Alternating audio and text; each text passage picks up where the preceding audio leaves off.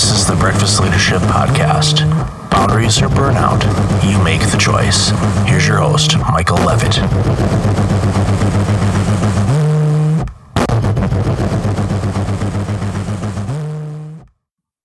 if you're like me, you look at a lot of different articles online, and of course, me being in the burnout and boundary space, I'm obviously looking at resources that can help you and, and myself uh, when it comes to burnout, stress management, uh, the things that are causing these epidemic type things.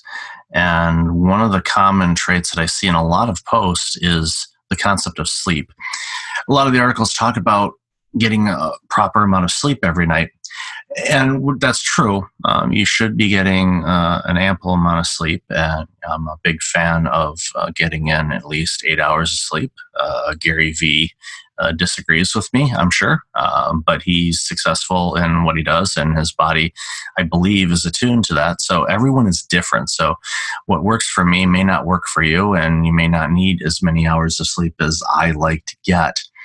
But the thing of it is, if you are sleeping and you're constantly waking up in the night, you're not really getting restful sleep. And that is a big problem. And that will lead to stress and burnout because your body has not had an opportunity to be able to recover from all the damage that we do to ourselves on a daily basis you know that damages you know the toxins that we find in the air and the types of foods we eat and our thoughts and our physical activity or lack thereof and at the end of the day those things add up. Uh, as i've said before burnout is not something that just you wake up one morning and go crap i'm burned out. It builds up over time.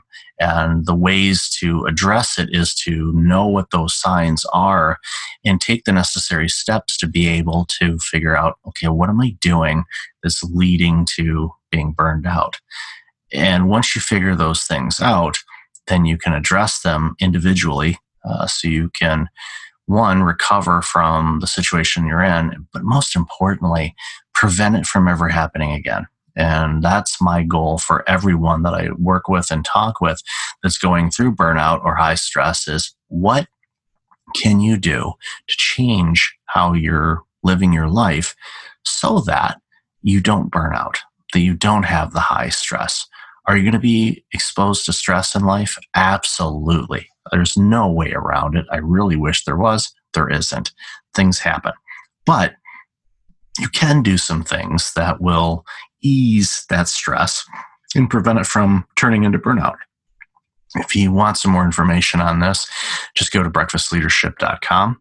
Uh, send me a comment down below, or if you like, uh, and you're going through burnout, uh, there's a link on the page to schedule a call with me. I'd be more than happy to help you and guide you through uh, some of the challenges that you're facing because, again, I want you uh, to be rid of burnout once and for all.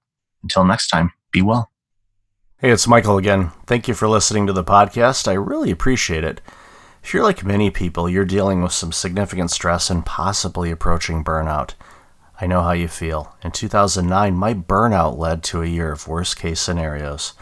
I do not want that to happen to you. If you go to breakfastleadership.com, you can register for a free webinar on burnout prevention, as well as get as a free checklist to have successful mornings. Start off each day the right way. Again, that's at breakfastleadership.com. Also, since you are a loyal podcast listener, I'm asking you to like, rate, and review my podcast on iTunes. I look at all the reviews and appreciate your comments, and it helps other potential listeners discover the content I have on the show. I appreciate you, and thanks again for listening.